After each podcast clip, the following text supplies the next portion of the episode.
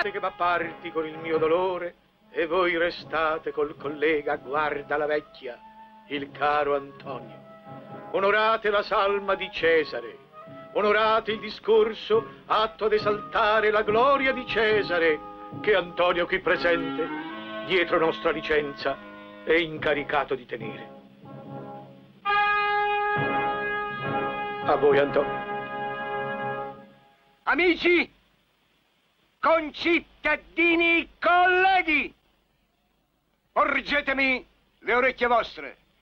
Vengo per seppellire Cesare non per lodarlo, e per dare a Cesare quel che è di Cesare. Dato che da vivo non gliel'abbiamo mai potuto dare. Si dirà che Cesare era un po' burbero, con un'aria scostante, ma Cesare era un uomo d'onore.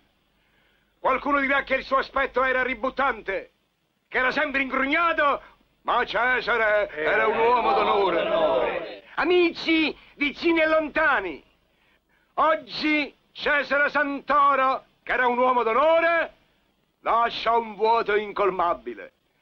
Chi mai avrà il coraggio di sostituirlo?